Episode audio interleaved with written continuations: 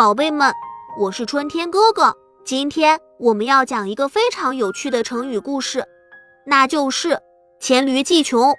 你们知道这个成语是什么意思吗？它是指比喻有限的一点本领也已经用完了，讽刺一些人并无真才实学。那么这个成语是怎么来的呢？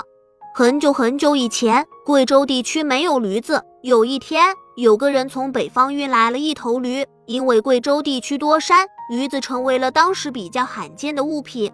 这个人把驴子放在山脚下，让它在山上自由行走。山上的老虎见到这头驴子，非常惊讶，因为他们从未见过这种动物。老虎仔细观察驴子，发现它只会发出啊哇的声音，并没有其他特别的技能。于是，老虎决定试探驴子。他先是对驴子咆哮，想吓唬它，但驴子只是发出了一声啊的声音。老虎发现驴子并不害怕，于是他又跳到驴子身上，试图攻击它，但驴子只是用蹄子踢了一下。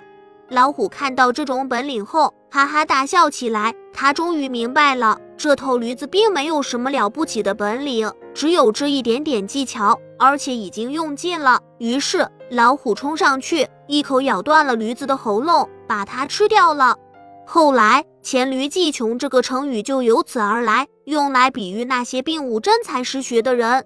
这个故事告诉我们，不要以为有些小技巧就自以为是。实际上，在大自然面前，我们的本领微不足道。我们要谦虚、勤奋的学习，不断提升自己的能力，才能在未来的生活中更好的适应和生存。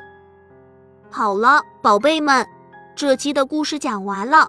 喜欢我讲的故事，就请订阅一下吧。咱们相约下期再见。